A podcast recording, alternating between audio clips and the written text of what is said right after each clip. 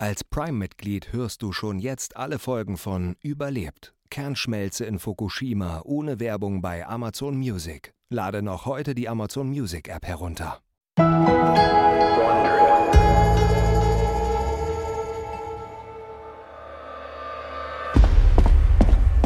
Tetsudo Ito eilt durch einen Flur im Kantai, der Residenz des japanischen Premierministers im Herzen von Tokio. Ito ist der Leiter des Krisenstabs der Regierung. Es ist 2 Uhr nachts am 15. März 2011, vier Tage nachdem ein massives Erdbeben und ein Tsunami an der Ostküste Japans große Zerstörung angerichtet haben. Vor ein paar Minuten hat Ito eine E-Mail mit dringenden Informationen erhalten, die er sofort an Premierminister Naoto Kan weitergeben muss. Er erreicht Kans Büro und bleibt vor der Tür stehen. Er atmet tief durch, um seine Nerven zu beruhigen. Khan ist motorisch jähzornig und er ist ohnehin schon angespannt. Aber Ito darf keine Zeit verlieren. Er öffnet die Tür. Khan ist in einem Termin mit einigen seiner Berater. Sie sehen ihn stirnrunzelnd an, verärgert über die Störung. Khan ganz besonders. Was ist los? Herr Premierminister, ich muss mit Ihnen allein sprechen. Khan wirkt unentschlossen, fordert aber alle anderen aufzugehen. Was ist denn so wichtig, dass Sie mich unterbrechen mussten? TEPCO sagt, Sie müssen vielleicht Fukushima aufgeben. Daraufhin werden Kahns blutunterlaufene Augen groß. TEPCO ist die Tokyo Electric Power Company, die das Atomkraftwerk Fukushima Daiichi besitzt und betreibt. Ito erklärt Kahn, was er gehört hat. Dass TEPCO darüber nachdenkt, alle Mitarbeitenden aus dem Kraftwerk abzuziehen und die Reaktorkerne schmelzen zu lassen. Ito kann hören, wie Kahn versucht, die Wut in seiner Stimme zu kontrollieren. Wie schlimm wäre das? Schlimmer als Tschernobyl. Und das ist nur die Hälfte des Problems. Ito zeigt auf eine Karte von Japan an der Wand. Zehn Meilen von Fukushima entfernt gibt es ein zweites Atomkraftwerk. Wenn TEPCO das erste Kraftwerk stilllegt, wird so viel Strahlung austreten, dass sie auch das zweite verlassen müssen. Dann wird es ebenfalls schmelzen, möglicherweise explodieren wodurch das erforderliche Evakuierungsgebiet viel größer wird. Khan schaut Ito intensiv an. Von welchen Ausmaßen des Evakuierungsgebiets sprechen wir? Ito schluckt. Groß genug, um Tokio zu gefährden. Allein das Aussprechen der Worte lässt Itos Herz rasen. Tokio ist die politische, finanzielle und kulturelle Hauptstadt Japans. 37 Millionen Menschen leben in diesem Ballungsraum. Wo um alles in der Welt sollten die hingehen? Ito erläutert sorgfältig ihre Alternativen. Sie könnten das Militär zu Hilfe rufen oder Druck auf die Tokyota Feuerwehr ausüben, damit sie das Hyper Rescue Team, die Eliteeinheit, entsenden. Die verfügt über das passende Equipment, um die beschädigten Reaktoren zu kühlen. Aber Ito kann ihm ansehen, dass Khan nicht zuhört. Der Premierminister starrt immer noch auf die Karte, um das Ausmaß der Krise zu begreifen. Schließlich dreht er sich um. Sein Gesicht ist rot vor Zorn. Holen Sie mir jede verdammte Person bei TEPCO in eine Videokonferenz. Sofort! Es ist zwei Uhr morgens. Sie schlafen wahrscheinlich schon. Dann wecken Sie sie auf. Sie können nicht schlafen und vorher drohen, unser Land zu zerstören. Ito nickt und stürmt aus dem Büro. Er wird das Treffen mit TEPCO arrangieren. Aber irgendwann müssen sie Hilfe von außen holen, um die Arbeiter im Kraftwerk zu unterstützen. Sie brauchen eine Großmobilisierung, um Japan zu retten.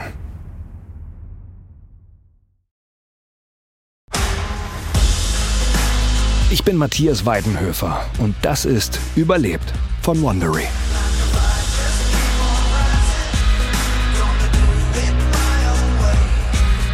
Am 11. März 2011 lösten ein Erdbeben und ein Tsunami eine Krise im Kernkraftwerk Fukushima in Japan aus.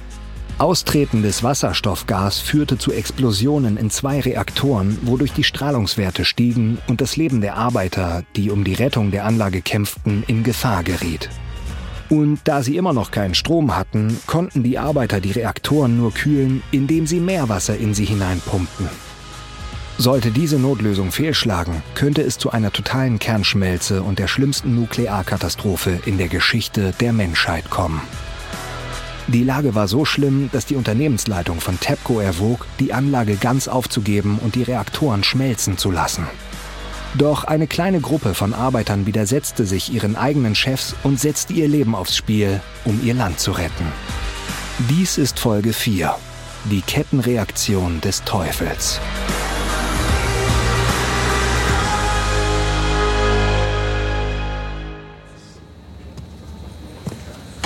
Werksleiter Masao Yoshida muss unter der grellen Deckenbeleuchtung blinzeln, als er in den Videokonferenzraum des ERC, des Emergency Response Centers, taumelt. Es ist kurz vor Sonnenaufgang am 15. März, vier Tage nach dem Erdbeben und dem Tsunami. Nachdem Yoshida vor ein paar Stunden vor Erschöpfung zusammengebrochen war, brachten ihn die Helfer in eine dunkle Kammer, damit er sich ausruhen konnte. Sein Kopf ist immer noch benebelt und die hellen Lichter und die Hektik im ERC sind überwältigend. Er lässt sich von seinen Helfern zu seinem Stuhl führen und sich eine Flasche Wasser geben. Yoshida nimmt einen Schluck und versucht sich zusammenzureißen. Premierminister Naoto Kan hat eine Videokonferenz mit dem ERC und der TEPCO-Zentrale in Tokio einberufen. Yoshida ist bei dessen Besuch im Kraftwerk vor drei Tagen mit Khan aneinandergeraten und die Situation hat sich seitdem nur noch verschlimmert. Er fragt sich, was der Premierminister jetzt wohl zu sagen hat. Als Khan auf dem Bildschirm erscheint, wird es still im ERC. Er beginnt sofort mit einer Tirade, die sich hauptsächlich auf das TEPCO-Management konzentriert. Ihr Verhalten ist inakzeptabel.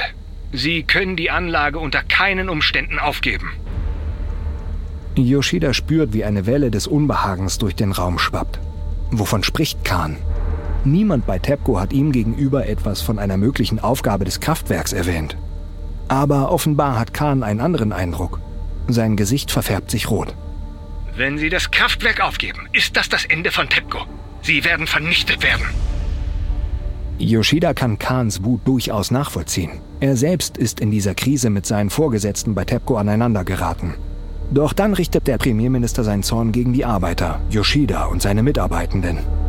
Und was ist mit euch faulen Feiglingen in der Fabrik? Seht ihr nicht, was passiert, wenn ihr weglauft? Das Kraftwerk wird explodieren und dann müssen wir das andere Atomkraftwerk in der Nähe aufgeben. Und dann würde das auch explodieren. Der radioaktive Niederschlag könnte bis nach Tokio reichen. Unsere schlimmsten Befürchtungen würden wahr werden. Es wäre eine Kettenreaktion des Teufels. Je länger Yoshida zuhört, desto wütender wird er. Er blickt in die Gesichter seiner tapferen Arbeiter und sieht, dass alle beschämt die Augen niederschlagen. Aber sie brauchen im Moment keine Schelte. Sie brauchen Ermutigung. Sie haben tagelang nicht geschlafen. Keiner arbeitet härter. Jemand muss sich gegen die Schikane des Premierministers wehren. Und als Leiter des Werks fällt diese Aufgabe Yoshida zu. Mit einem wütenden Grunzen springt Yoshida von seinem Stuhl auf. Was er jetzt tut, wird ihn mit Sicherheit seinen Job kosten. Aber das ist ihm egal. Er öffnet seinen Gürtel und zieht sein Hemd aus der Hose. Jemand fragt ihn flüsternd, was er da macht. Aber Yoshida ignoriert die Frage. Er dreht der Kamera den Rücken zu, lässt die Hose fallen, hebt den Hemdzipfel an und zeigt dem Premierminister seinen nackten Hintern. Es ist ein schockierender Akt des Trotzes. Yoshida steht einige Sekunden lang da, um sicherzugehen, dass niemand es für einen Unfall hält. Er will, dass der Führer seines Landes einen ordentlichen Blick auf seinen nackten Hintern wirft. Als er das Gefühl hat, dass er sich klar ausgedrückt hat, zieht Yoshida seine Hose hoch und wendet sich wieder seinen Kollegen zu. Schalten Sie die Videokonferenz aus und lassen Sie uns wieder an die Arbeit gehen. Er steckt sein Hemd wieder ordentlich in die Hose und atmet tief durch. Zum ersten Mal seit Stunden fühlt er sich nicht mehr groggy oder schwach. Seine Wut hat ihm Energie gegeben und seinen Mitarbeitern auch. Sie eilen zu ihren Arbeitsplätzen zurück, bereit für alles, was die Krise ihnen als nächstes beschert. Doch dann erschüttert zum dritten Mal in vier Tagen eine Explosion das Werk. Yoshida springt von seinem Arbeitsplatz auf, schnappt sich seinen Schutzhelm und rennt zum Fenster. Er sieht, wie dunkler Rauch aus dem Reaktorgebäude 4 aufsteigt. Ist es eine weitere Wasserstoffexplosion? Oder etwas Schlimmeres? Er dreht sich zu seinen Kollegen um. Rufen Sie jeden Kontrollraum an. Finden Sie heraus, was diese Explosion verursacht hat und besorgen Sie mir Temperatur- und Druckwerte für alle sechs Reaktoren. Ein Helfer verbeugt sich und eilt davon. Yoshidas Gedanken rasen. Er hofft, dass es sich bei dieser Explosion ebenfalls um austretendes Wasserstoffgas und nicht um einen Riss im Reaktorkern handelt. Aber selbst wenn das der Fall sein sollte, diese Explosionen lösen eindeutig eine unaufhaltbare Reaktion aus. Die Anlage wird von Minute zu Minute instabiler und gefährlicher. Yoshida beschließt, dass er keine andere Wahl mehr hat. Er muss tun, was das Beste für seine Mitarbeitenden ist. Er kehrt an seinen Arbeitsplatz zurück, nimmt sein Telefon und ruft die Sicherheitsbeauftragte des Werks, Marisato, an. Beginnen Sie sofort mit der Evakuierung aller nicht benötigten Personen. Ja, auch aus den Kontrollräumen. Und versammeln Sie alle, die sich im ERC aufhalten. Yoshida legt auf und stützt seinen Kopf in die Hände. Mit der Anordnung der Evakuierung hat er es nun offiziell gemacht. Das Kernkraftwerk Fukushima Daiichi ist nicht mehr zu retten. Alles, was sie jetzt tun können, ist zu versuchen, die Katastrophe einzudämmen. Eine Stunde nach der Explosion in Reaktor 4 ist das ERC-Gebäude ein einziges Durcheinander. Marisa To steht in einem Korridor und schreit Anweisungen. Sie hat sich in ihrem Leben noch nie so überfordert gefühlt. Aber sie muss Ruhe bewahren und ihre Arbeit machen. Gehen Sie alle zu den Evakuierungsbussen draußen. Bitte nehmen Sie nicht mehr als eine Maske mit. Wir haben kaum noch welche. Aber niemand hört auf sie. Die meisten Leute schnappen sich ganze Schachteln mit Masken und rennen zur Tür. Die anderen hinter ihnen müssen ihre Gesichter mit ihren Hemden bedecken. Yoshida hat Sato angewiesen, 600 Arbeiter an einen nahegelegenen Standort zu evakuieren, wo sie in Bereitschaft bleiben werden. Sobald die Strahlung dieser jüngsten Explosion abgeschirmt ist, können sie zurückkehren, um bei weiteren Abschirmungsmaßnahmen zu helfen.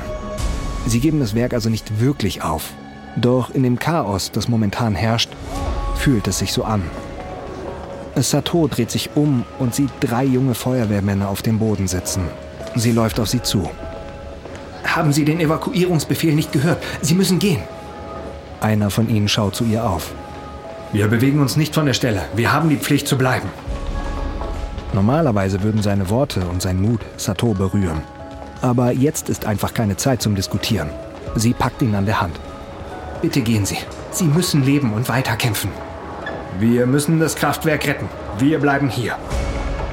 Und schließlich verliert Sato die Beherrschung. Das Kraftwerk ist nicht mehr zu retten. Versteht ihr das nicht? Es ist dem Untergang geweiht. Alle drei Feuerwehrleute sehen sie schockiert an. Sie ist selbst von ihrem Ausbruch überrascht. Es ist das erste Mal, dass sie laut ausspricht, was sie und alle Anwesenden denken. Seit der jüngsten Explosion ist das Kraftwerk Fukushima nicht mehr zu retten. Es ist jetzt ein Katastrophengebiet. Sie versucht es den jungen Feuerwehrleuten zu erklären. Menschen wie Sie werden das hier für zukünftige Generationen in Ordnung bringen müssen. Sie haben noch eine wichtige Rolle zu spielen. Aber das liegt in der Zukunft. Die drei Feuerwehrmänner stehen auf, die Augen voller Tränen. Sato drängt sie zum Weitergehen. Jede Minute, die sie noch in der Anlage sind, erhöht ihr Risiko, verstrahlt zu werden. Nach 20 Minuten scheint es, als hätten alle nicht unbedingt notwendigen Mitarbeiter das Gebäude verlassen. Sato überprüft das Gebäude ein letztes Mal auf Nachzügler. Ihre Schritte hallen in den leeren Gängen wieder. Sie überprüft sogar die Herrentoilette, falls sich dort in den Kabinen jemand ganz Hartnäckiges versteckt hat. Ihre letzte Station ist der Hauptraum des ERC. Dort haben sich die letzten etwa 70 wichtigen Mitarbeitenden versammelt. Unter ihnen Werksleiter Yoshida, der Sato sofort bemerkt, als sie eintritt. Er ruft sie zu sich. Haben Sie alle evakuiert? Ja, die einzigen, die noch hier sind, befinden sich in diesem Raum. Gute Arbeit. Sie können jetzt auch gehen. Sato verbeugt sich tief und wendet sich zum Gehen. Bevor sie die Tür schließt, wirft sie einen letzten Blick in die Runde. Sie studiert die Gesichter der Männer und versucht sich jedes genau einzuprägen. Die Masken sind längst alle weg, also legt sie ein Taschentuch über ihren Mund, bevor sie nach draußen geht. Sie ist die Letzte, die evakuiert wird. Während sie geht, versucht sie sich das Bild der 70 Menschen im ERC weiterhin vor Augen zu halten. Ihre Kollegen, Menschen, die sie seit Jahren kennt. Sie ist überzeugt, dass sie keinen von ihnen jemals lebend wiedersehen wird. Zehn Minuten nachdem die Anlage komplett evakuiert ist, wird Iko Oizawa bewusst, dass sich eine unheimliche Ruhe über das ERC gelegt hat. Er sitzt an einem Tisch in der Mitte des Raums, betrachtet die Gesichter um ihn herum und fragt sich, was diese Männer auszeichnet. Einige sind hier, weil es ihre Pflicht ist, aber viele dieser Mitarbeiter haben sich freiwillig gemeldet. Ein paar der Spitzenkräfte haben ihren Befehl zu bleiben ignoriert und sich während der Evakuierung hinausgeschlichen. Isawa hat gesehen, wie sie versuchten, sich unauffällig einzureihen, voller Scham. Er kann sie nicht wirklich verurteilen. Einige haben kleine Kinder. Stattdessen konzentriert er sich darauf, dankbar für diejenigen zu sein, die geblieben sind. Er wünschte, er wäre zurück in seiner Komfortzone, im Kontrollraum. Aber die Kontrollräume sind mittlerweile einfach zu kontaminiert. Sie werden alle hier im ERC bleiben müssen und nur bei Bedarf kurze Exkursionen in andere Teile der Anlage unternehmen. Werksleiter Yoshida hebt die Hände, um sich Gehör zu verschaffen. Isawa ist besorgt über Yoshidas Fähigkeit, sie weiter anzuführen. Immerhin ist der Mann letzte Nacht zusammengebrochen. Und nachdem er aufgewacht war, hat er dem Premierminister seinen nackten Hintern gezeigt. Er fragt sich, ob Yoshida vielleicht den Verstand verloren hat, und ein paar der Ingenieure, die verstohlene Blicke austauschen, denken offenbar dasselbe. Sobald der große, schlanke Yoshida endlich die Aufmerksamkeit aller hat, beginnt er zu sprechen. Isawa hört genau zu. Diese nächsten Worte geben den Ton für den Rest der Operation an. Ich weiß nicht, wie es Ihnen geht, aber ich bin am Verhungern. Lassen Sie uns etwas zu essen holen. Isawa ist fassungslos. Vielleicht ist Yoshida wirklich verrückt geworden. Aber dann fangen ein paar der Leute an zu lachen. Ziemlich bald schließt sich der ganze Raum an. Ja, Gute Idee, warum nicht? Es ist ja nicht so, als ob wir etwas zu tun hätten. Schon schieben die ersten ihre blauen Plastikstühle zurück und gehen zu den Schränken in der Ecke. Darin befinden sich Reisgebäck und Kekse. Jemand hält Isawa eine Packung hin. Schokokekse. Sie sind köstlich. Ein anderer schiebt Isawa einen Becher mit Wasser rüber. Er hebt ihn hoch und stößt mit mehreren Männern um ihn herum an. Ein Toast auf Fukushima. Prost! Sie lachen und schlürfen das Wasser wie Sacke. Isawa schüttelt erstaunt den Kopf.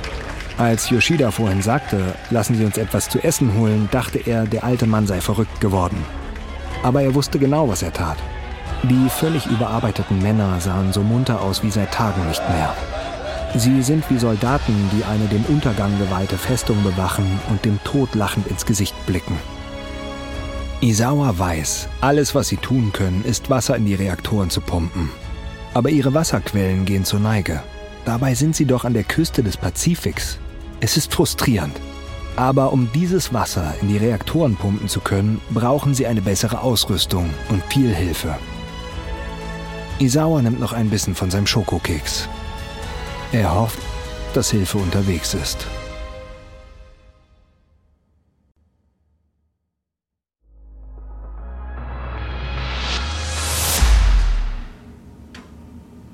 Es ist der 15. März, vier Tage nach dem Erdbeben und dem Tsunami. Premierminister Naoto Kan hebt den Kopf, als sein 16 Uhr Termin eintrifft. Der Verteidigungsminister. Normalerweise ist Kahns Büro tadellos, aber heute liegen überall Behälter mit halbgegessenem Essen und leere Wasserflaschen herum. Kahn schnauzt eine Hilfskraft an, sie solle alles aufräumen und dann gehen. Sobald sie allein sind, schaut Kahn den Verteidigungsminister scharf an. Ich überlege, ob ich das Hyper Rescue Team einberufen soll. Wirklich. Das ist doch nicht gerade ein Feuerwehreinsatz. Genau das sagt die Tokyota Feuerwehr auch, aber der Werksleiter in Fukushima hat ausdrücklich dieses Team angefordert. Das Hyper Rescue Team hat offenbar viel stärkere Pumpen als Sie vor Ort und er sagte, das Kraftwerk braucht dieses Equipment, um Wasser in die Reaktoren zu pumpen. Sind Sie weisungsbefugt? Nein. Aber ich werde mich mit aller Macht, die ich habe, dafür einsetzen. In der Zwischenzeit habe ich eine Bitte an Sie. Kann das Militär helfen? Kahn erklärt die Situation in der Anlage. Kernkraftwerke müssen alte, verbrauchte Uranbrennstäbe in großen Wasserbecken lagern, um sie kühl zu halten, oft über viele Jahre hinweg. In Fukushima befinden sich diese Becken in den oberen Stockwerken der Reaktorgebäude. Normalerweise sind sie geschützt, aber die Wasserstoffexplosionen haben die Dächer der Gebäude weggesprengt und die Becken freigelegt. Aus einigen scheint Wasser auszutreten. Dadurch überhitzen die Uranstäbe und drohen zu schmelzen. Es besteht außerdem die Gefahr durch radioaktive Gase, die aus den freiliegenden Uranstäben austreten könnten. Sie müssen dieses Problem in den Griff bekommen, bevor weitere Rettungsmaßnahmen eingeleitet werden können. Der Verteidigungsminister hört schweigend zu und sagt dann zu, dass das Militär Hilfe leisten wird. Sie haben Hubschrauber, die riesige Tanks mit Wasser transportieren können. Wenn die Hubschrauber über den Becken mit den abgebrannten Brennstäben in der Luft kreisen können, können sie Wasser auf sie ablassen und so die Radioaktivität abschirmen. Kahn stimmt zu. Das klingt vielversprechend. Er nimmt den Hörer ab und bittet einen Mitarbeitenden, den CEO von TEPCO ans Telefon zu bekommen. Er ist sich sicher, dass der für diese Hilfe von außen dankbar sein wird. Doch zu seiner Überraschung lehnt der CEO ab. Das Letzte, was wir brauchen, ist, dass noch mehr Wasser von außen auf die Anlage geleitet wird. Wir müssen wieder ans Stromnetz. Darauf sollten sich alle Bemühungen konzentrieren. Das hat mir niemand gesagt. Erklären Sie mir bitte, warum Sie zuerst die Stromversorgung wiederherstellen wollen. Nur so können wir die eigentlichen Kühlsysteme wieder in Betrieb nehmen. Die sind effektiver als Feuerwehrautos oder Hubschrauber. Außerdem können wir auf diese Weise so viel wie möglich von der Anlage retten. Schließlich haben wir eine Menge Geld da hinein investiert. Kahn kann nicht fassen, was er da hört. Er spürt, wie die Wut in ihm aufsteigt. Geld? Sie reden von Geld? Nun ja, solche Reaktoren sind sehr teuer. Wenn wir nur die Stromversorgung wiederherstellen und das, was übrig ist, retten können. Sind Sie verrückt geworden? Dieser Ort ist ein Katastrophengebiet. Fukushima ist nicht mehr zu retten. Der Premierminister knallt den Hörer auf den Tisch. Er kann nicht glauben, was für ein Haufen arroganter Idioten diese TEPCO-Leute sind. Aber auf eine seltsame Weise ist er fast dankbar. Sie haben ihm die Entscheidung leichter gemacht. Er kann sich nicht darauf verlassen, dass TEPCO das Problem löst. Er wird Druck auf die Tokyota Feuerwehr ausüben, damit sie das Hyper Rescue Team mobilisiert. Und nicht nur das. Er sieht den Verteidigungsminister an und nickt. Es ist an der Zeit, Militärhubschrauber nach Fukushima zu schicken. Es ist kurz nach Sonnenuntergang, am 18. März, sieben Tage nach Beginn der Fukushima-Krise.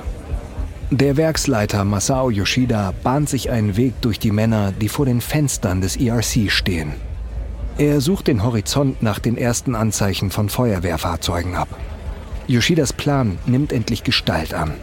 Der Premierminister hat die Tokyota Feuerwehr irgendwie davon überzeugt, das Hyper Rescue Team zu senden. Aber das Eintreffen der Truppe verzögert sich. Und zusätzlich zu all den bürokratischen Hürden haben das Erdbeben und der Tsunami die Straßen so zerstört, dass die Feuerwehrfahrzeuge die Anlage nur schwer erreichen können. Yoshida befürchtet, dass seine Männer in der Zwischenzeit die Hoffnung verlieren. Seit der Evakuierung vor drei Tagen haben sie ununterbrochen gearbeitet und sind zwischen den Reaktorgebäuden hin und her gerannt, um Rohre zu reparieren, Entlüftungsklappen freizumachen und Messgeräte zu überprüfen. All das ist wichtig, um die Gefahr einer weiteren Explosion zu verringern. Doch ohne weiteres Wasser könnten all ihre Bemühungen umsonst gewesen sein. Nach ein paar Minuten, in denen sich nichts tut, kehrt Yoshida an seinen Arbeitsplatz zurück. Während sie auf die Feuerwehrzüge warten, hat er noch eine wichtige Sache zu erledigen. Er wählt eine Nummer und wartet auf die vertraute Stimme am anderen Ende. Hallo? Wer ist am Apparat? Ich bin's, Yoko. Wie geht's dir? Masao, geht's dir gut? Ich dachte, du wärst tot. Es ist Yoshidas Frau. Es ist das erste Mal, dass er mit ihr spricht, seit dem Ausbruch der Krise. Bislang hatte er einfach keine Zeit, sich bei ihr zu melden. Er wollte auch nicht, dass seine Männer mitbekommen, dass er sich mitten in einem Notfall um persönliche Angelegenheiten kümmert. Es war seine Pflicht, das Werk zu retten. Seine Gefühle spielten keine Rolle, aber nach fünf Tagen hält er es nicht mehr aus. Seine Frau bricht nicht in Tränen aus. Sie wirkt erstaunlich ruhig. Sie fragt noch einmal, ob er wirklich lebt. Er lacht. Ich, ich bin noch am Leben. Aber ich kann nicht lange sprechen. Ich erzähle dir morgen mehr. Warte, Ich habe den Hubschrauber in den Nachrichten gesehen, der Wasser auf das Werk geschüttet hat. Hat das etwas bewirkt? Yoshida seufzt. Die Versuche des Militärs, Wasser in die Becken mit den abgebrannten Brennelementen zu leiten, sind weitgehend gescheitert. Die Hubschrauber konnten sich den Reaktorgebäuden nicht so weit nähern wie erhofft, wegen der hohen Radioaktivität, die aus ihnen austritt. Und starke, vom Meer kommende Windböen haben den größten Teil des Wassers weggeweht, bevor es die Becken erreichen konnte. Das erklärt er seiner Frau. Es hat ein bisschen geholfen, aber wir brauchen viel mehr Wasser. Die Einsatzfahrzeuge des Hyper Rescue Teams sind jetzt unsere einzige Chance. Sie können Wasser aus dem Meer pumpen. Meerwasser? Wird das nicht die Reaktoren zerstören? Ja, das wird es. Und TEPCO weiß nicht, dass wir diesen Plan umsetzen. Also muss das unser Geheimnis bleiben. Aber wenn es funktioniert, können wir dadurch eine Explosion in dem Reaktorkern verhindern. Und wird es funktionieren? Yoshida weiß nicht, was er darauf antworten soll. Und aus dem Augenwinkel sieht er, wie ein Arbeiter versucht, seine Aufmerksamkeit zu erregen. Ein reumütiges Lächeln huscht über seine Lippen. Ich muss gehen. Bis bald, meine Yoko. Yoshida legt auf und wendet sich dem Arbeiter zu. Ja, was gibt es? Sie sind hier! Yoshida schaut zu den Fenstern hinüber. In der Ferne kann er die blinkenden Blaulichter der Feuerwehrzüge des Hyper Rescue Teams sehen. Seine Knie werden weich vor Erleichterung. Wenn alles gut geht, sind sie bald in der Lage, die Reaktoren mit einer unerschöpflichen Wasserquelle zu kühlen. Dem Meer. Yoshida rückt seine Krawatte zurecht und bittet um Aufmerksamkeit. Sie müssen eine Katastrophe abwenden und es gibt keinen Spielraum für Fehler. Osami Kamanaka öffnet eine Klappe an seinem Feuerwehrauto und zieht den dicken, schweren Schlauch heraus. Er ist Staffelkapitän beim Hyper Rescue Team. Seine Männer stehen hinter ihm und schleppen den Schlauch immer weiter, bis er ganz aus dem LKW herausgezogen ist. Alle 380 Meter. Dann dreht sich Kamanaka um und wendet sich an seine Mannschaft. Also gut. Denkt bitte daran, dass wir nur eine Stunde Zeit haben. Jawohl! Jawohl. Und los! Sie rennen so schnell sie können in Richtung Meer. Aber der Schlauch ist schwer und unhandlich. Er windet sich und schleift auf dem Boden, während sie rennen. Kamanaka geht an der Spitze und führt seine Männer durch die Trümmer. Hier nach links gehen. Ich glaube, ich sehe einen Weg. Hin und wieder schlagen ihre Strahlungsdetektoren an. Oh, zurück! Zurücktreten! Bevor sie eingetroffen sind, hat Kamanaka einen Lagebericht bekommen. Er hat gehört, dass die werkseigenen Feuerwehrleute Wasser aus mehreren mit Seewasser gefüllten Gruben rund um das Kraftwerk gepumpt haben. Gruben, die durch den Tsunami entstanden sind. Aber diese Becken sind leer gepumpt. Ihre einzige Hoffnung besteht nun darin, Wasser direkt aus dem Meer zu pumpen. Aber der Ozean ist fast zwei Kilometer von den Reaktoren entfernt, zu weit für die standardmäßigen Pumpen und Schläuche der Werksfeuerwehr. Deshalb ist das Hyper Rescue Team hier, Ihnen stehen kilometerlange Hochleistungsschläuche zur Verfügung. Und die Pumpen auf Ihren Fahrzeugen sind leistungsfähiger als alles, was die Werksfeuerwehr hat. Doch der Tsunami hat so viele Trümmer hinterlassen, dass es für die Lastwagen des Einsatzkommandos unmöglich ist, auch nur in die Nähe des Ozeans zu gelangen. Überall liegt verbogenes Metall und kühlschrankgroße Betonbrocken. Der Weg ist unpassierbar. Kamanaka versucht es also mit Plan B. Die Schläuche liegen in Abschnitten vor, sieben an der Zahl, jeder knapp 350 Meter lang und 100 Kilogramm schwer. Sein Team hat den ersten Schlauchabschnitt aus dem LKW geholt und zieht ihn von Hand zum Meer. Sobald das Stück Schlauch im Wasser ist, laufen sie zurück, um einen zweiten Abschnitt zu nehmen und wieder vorzulaufen und Abschnitt 2 mit Abschnitt 1 zu verbinden.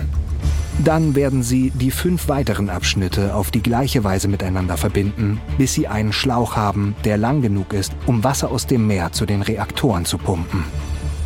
Und das alles muss in weniger als einer Stunde passieren. Die Strahlungswerte in der Umgebung der Anlage sind zu hoch, als dass sie ihnen länger ausgesetzt werden könnten. Dieser Plan muss gelingen.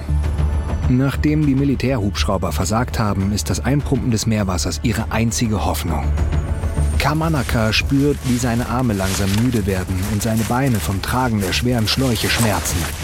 Er ist gut in Form, aber diese Aufgabe ist anstrengend.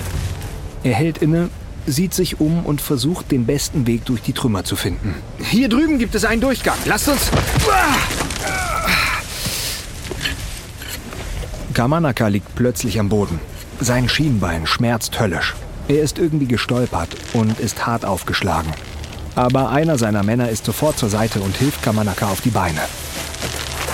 Mir geht's gut. Lasst uns weitermachen. Weiter! Komm! Fast geschafft! Beeilt euch, Leute! Wir sind fast da! Kommt! Kommt! Weiter geht's! Weiter geht's! Nach ein paar weiteren gefährlichen Passagen erreichen sie schließlich das Meer. Sie warten ein paar Meter weiter raus und lassen das Ende des Schlauches ins Wasser plumpsen. Kamanaka würde seinen Männern gerne eine Ruhepause gönnen. Sie sehen erschöpft aus. Sie haben die Hände auf den Knien abgestützt und atmen schwer. Aber das ist nur die erste Einheit von sieben.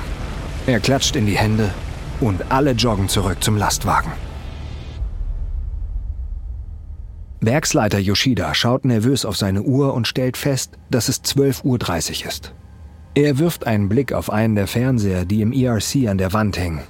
Der Schraubstock um seine Brust drückt fester zu denn je. Das Hyper Rescue Team ist schon seit sieben Stunden hier. Sie hätten schon längst Wasser in den Reaktor pumpen müssen. Er kann einfach nicht verstehen, was so lange dauert. Alle im Raum sind um ihn herum versammelt, kauen auf ihren Nägeln und schauen nervös auf den Bildschirm. Es ist der Feed von einer der Kameras vor Ort. Sie zeigt den Reaktorblock 3 und davor die Löschfahrzeuge des Hyper Rescue Teams. Aus dem Dach eines Lastwagens ragt ein sieben Stockwerke hoher Hydraulikkran mit einem eingebauten Schlauch. Auf diese Weise wollen sie Wasser in das oberste Stockwerk des Reaktors pumpen, wo die Becken mit dem verbrauchten Uran die meisten Strahlungslecks verursachen. Aber zuerst muss das Meerwasser den Kran erreichen Yoshida kann auf dem Monitor sehen, wie die Feuerwehrleute Schläuche an den Lastwagen anbringen. Dann hebt der Feuerwehrchef die Hand und jemand betätigt einen Schalter. Die nächsten Minuten vergehen quälend langsam. Es dauert eine Weile, bis das Wasser die lange Strecke vom Meer zum Kran zurückgelegt hat. Yoshida fängt den Blick des Vorstehers des Kontrollraums Isawa ein und nickt ihm beruhigend zu. Aber er ist nicht so zuversichtlich, wie er vorgibt zu sein. Plötzlich bläht sich der flache Schlauch auf dem Bildschirm auf wie ein Ballon. Die Ausbuchtung rast den Kran hinauf. Yoshida hält den Atem an. Eine Sekunde später schießt eine Wasserfontäne aus der Düse oben auf den Kran. Sie ergießt sich auf die glühend heißen Brennstäbe, wo das Wasser sofort zu einer riesigen Dampfwolke verkocht. Der ERC bricht in Jubel aus. Alle um Yoshida herum pfeifen und jubeln und fallen sich in die Arme. Auch Yoshida genießt diesen Moment des Triumphs. Aber nur für ein paar Minuten. Sie brauchen noch viel mehr Wasser und noch viel mehr Hilfe, um diese Notlage endgültig zu beenden.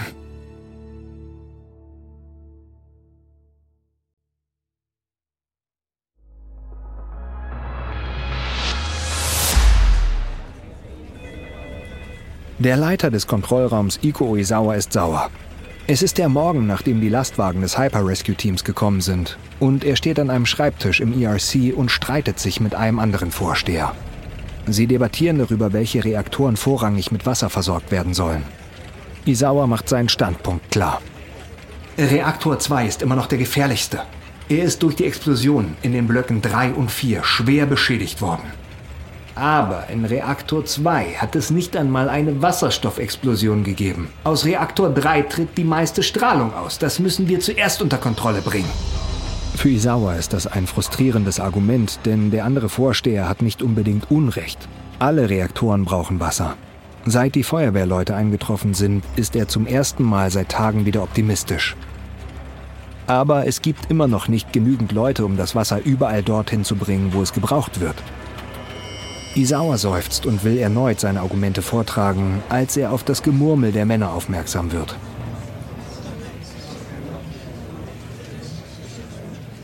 Die Männer haben begonnen, sich an den Fenstern des ERC zu versammeln. Isawa kann nicht sagen, ob ihre Aufregung gut oder schlecht ist. Als er sich auf die Zehenspitzen stellt, um nachzusehen, schwillt ihm das Herz an. Mehrere Shuttlebusse rumpeln die Straße hinunter. Auf ihren Seiten prangt der Schriftzug Fukushima Kernkraftwerk. Es sind die Arbeiter, die vor fünf Tagen evakuiert worden sind. Sie waren die ganze Zeit außerhalb des Geländes in Bereitschaft.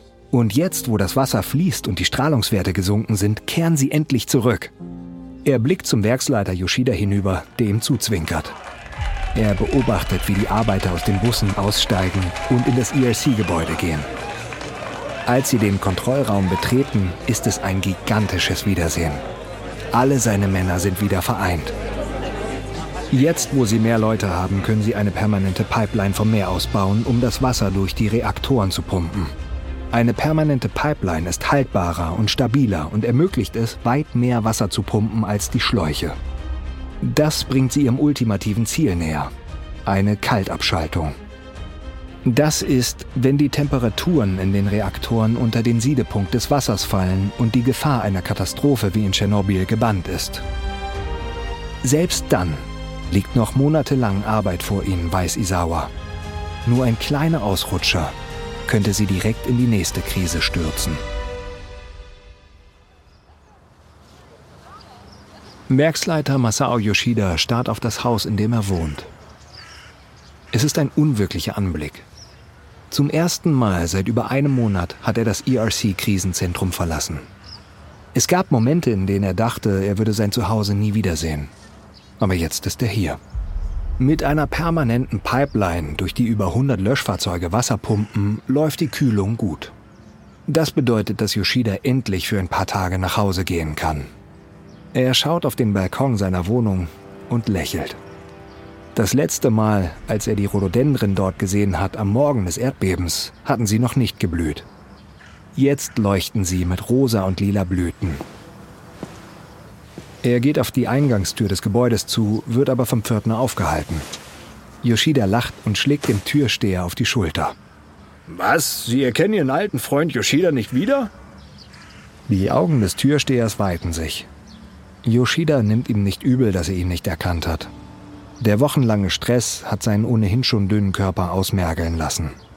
Er hat sich nicht rasiert und seinen Anzug und seine Krawatte trägt er schon lange nicht mehr. Sie waren so verseucht, dass er sie wegwerfen musste. Er trägt geliehene Kleidung, eine ausgebeulte Hose und ein abgetragenes Hemd.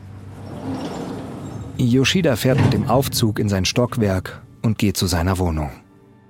Er ist sich nicht sicher, warum, aber er zögert, bevor er den Schlüssel in die Tür steckt. Nach einem Monat Chaos ist es hier geradezu unheimlich ruhig. Schließlich tritt er ein. Yoko? Seine Frau kommt um die Ecke, ein Buch in der Hand. Für den Bruchteil einer Sekunde starrt sie ihn verwirrt an, genau wie der Türsteher. Als sie ihn erkennt, lässt sie vor Überraschung ihr Buch fallen. Bist du es wirklich? Yoshida streckt seine Arme aus. Doch anstatt sich in seine Arme zu stürzen, bricht Yoko in Tränen aus. Sie muss sich mit der Hand an der Wand abstützen. Als er vor ein paar Wochen angerufen hat, wirkte sie so stoisch, aber ihn jetzt vor sich zu sehen, ist zu viel. Yoshida geht zu ihr und umarmt sie fest. Ihre Tränen sickern durch sein Hemd. Sie schnieft und sieht zu ihm auf. Du hast gesagt, du wärst bis sieben zum Abendessen zu Hause. Ah, aber ich habe nicht gesagt, an welchem Tag. Sie lachen leise miteinander. Yoshida weiß, dass er in ein paar Tagen wieder in das Kernkraftwerk zurückkehren muss. Es gibt noch viel Arbeit zu erledigen. Aber bis dahin will er jede Minute hier zu Hause genießen. Ikuo Oizawa sitzt mit seinem alten Vater in einem Ballsaal eines Hotels und isst ein Steak mit Reis. Der Tisch ist mit weißen Servietten und Kristallgläsern gedeckt. Auch wenn Isawa in eher mürrischer Stimmung ist, schmeckt das Essen fantastisch. Ein Kellner kommt, um sein Wasserglas zu füllen. Schmeckt Ihnen Ihr Steak? Es ist köstlich. Woher kommt das Fleisch? Auf jeden Fall nicht aus der Region Fukushima. Wir kaufen keine Lebensmittel mehr von dort. Isawa zuckt zusammen. Nicht gerade die Antwort, die er hören wollte. Als der Kellner geht, schiebt er das Steak weg. Sein Vater sieht ihn verwirrt an. Hast du keinen Hunger mehr, Ikuo? Nein, Vater. Plötzlich schmeckt es nicht mehr so gut. Es ist November 2011. Dieses Abendessen ist ein Treffen von Menschen aus Isawas Heimatstadt Futaba. Sieben Monate nach Beginn der Fukushima-Krise sind sie immer noch Flüchtlinge. Futaba ist radioaktiv verseucht. Das Hotel, in dem sie untergebracht sind, ist 80 Kilometer von ihrer Heimat entfernt. Isawa weiß, dass viele Menschen TEPCO immer noch für die Zerstörung ihres Lebens verantwortlich machen. Und jeder hier weiß, dass er für TEPCO gearbeitet hat. Deshalb versteckt er sich im hinteren Teil des Ballsaals und hofft, dass ihn niemand bemerkt. Er hätte sich heute nie hier blicken lassen, aber sein Vater war in letzter Zeit sehr krank und es könnte das letzte Mal sein, dass er seine alten Freunde sehen kann. Isawa nimmt einen Schluck Wasser und sieht sich im Ballsaal um. Alle scheinen heute glücklich zu sein, aber Isawa kennt den Schmerz, den sie wahrscheinlich trotzdem empfinden. Auf seinen Fahrten zur Anlage fährt er an ihren verlassenen Häusern vorbei. In einem örtlichen Café stehen noch immer Kaffeetassen auf dem Tresen. Die Uhr auf dem Platz im Zentrum von Futaba steht auf 14.46 Uhr, dem Zeitpunkt des Erdbebens. Das Geräusch eines Mikrofons holt Isawa aus seinen düsteren Gedanken. Hallo alle zusammen. Schön, all Ihre Gesichter zu sehen. Es ist der Besitzer des Dorfcafés. Er spielt heute Abend den Moderator. Isawa stochert in seinem Essen herum und hört seiner Begrüßungsrede nur halb zu. Dann zeigt der Moderator auf Isawa. Wir haben heute einen besonderen Gast hier. Da hinten sitzt Ikuo Isawa, der im Kernkraftwerk Fukushima gearbeitet hat. Isawa erstarrt, als sich alle Augen im Raum auf ihn richten. Seine Handflächen sind sofort schweißnass. Er wünscht, er könnte von hier verschwinden. Die Dinge waren für uns alle schwer. Aber Herr Isawa hat sein Bestes getan, um unsere Gemeinschaft zu schützen. Er ist bis zum Schluss auf seinem Posten geblieben. Darf ich um eine Runde Applaus bitten? Isawa kann es nicht glauben. Sie klatschen für ihn. Als der Beifall abebbt, weiß er, dass er etwas sagen muss. Er schiebt seinen Stuhl zurück und steht auf. Vor allem möchte er sich entschuldigen, um Vergebung bitten für all das Leid, das den Menschen in Futaba und all den anderen Städten widerfahren ist.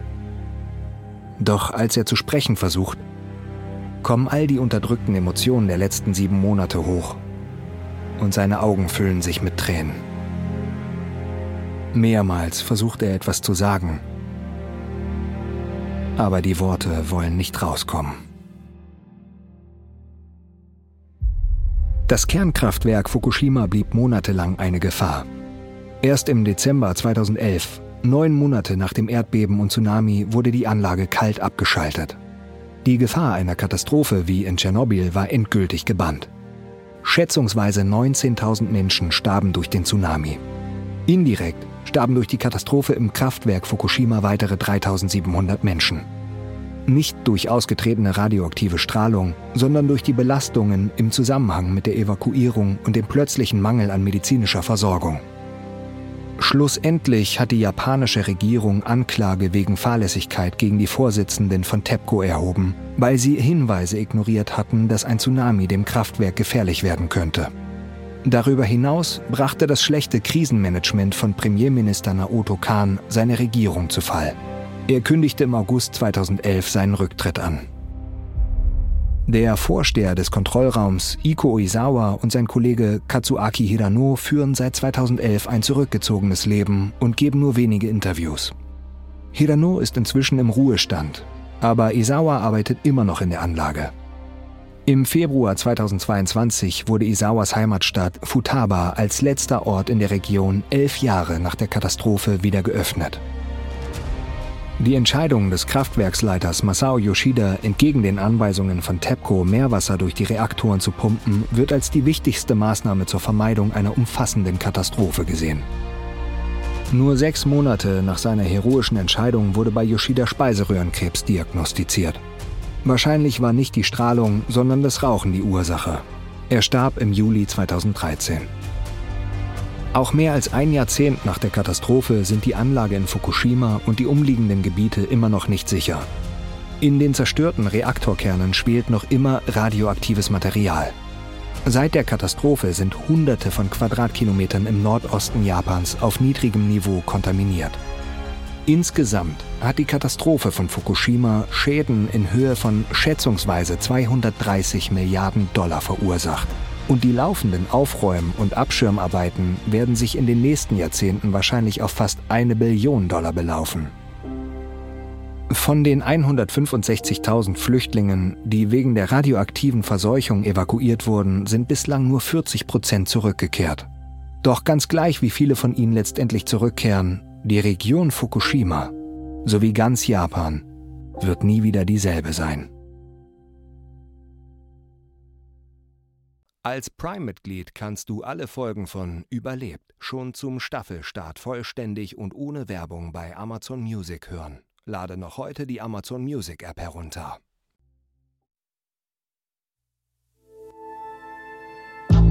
Dies war die vierte und letzte Folge unserer vierteiligen Serie Kernschmelze in Fukushima. Wenn dir unser Podcast gefällt, gib uns eine 5-Sterne-Bewertung. Hier noch ein kurzer Hinweis zu den Szenen in diesem Podcast. In den meisten Fällen wissen wir zwar nicht genau, was gesagt wurde, aber unsere Geschichte basiert auf echten Tatsachen und gründlichen Recherchen. Wenn du mehr über die Tragödie in Fukushima erfahren möchtest, empfehlen wir das Buch Meltdown von Yuichi Funabashi, On the Brink von Ryusho Kadota und Station Blackout von Charles Castow. Überlebt ist eine Produktion von Munk Studios für Wondery. Ich bin Matthias Weidenhöfer. Sam Keen hat diese Geschichte geschrieben. Bearbeitet wurde sie von Maura Walls und Brian White. Katja Reister hat die Folge übersetzt und adaptiert. Produzentin von Munk Studios Ilona Toller. Das Sounddesign haben Joe Richardson und Nils Gradlowski gemacht. Für Wondery Producer Simone Terbrack und Tim Kehl. Executive Producer Stephanie Jens, Jessica Redburn und Marshall Louis.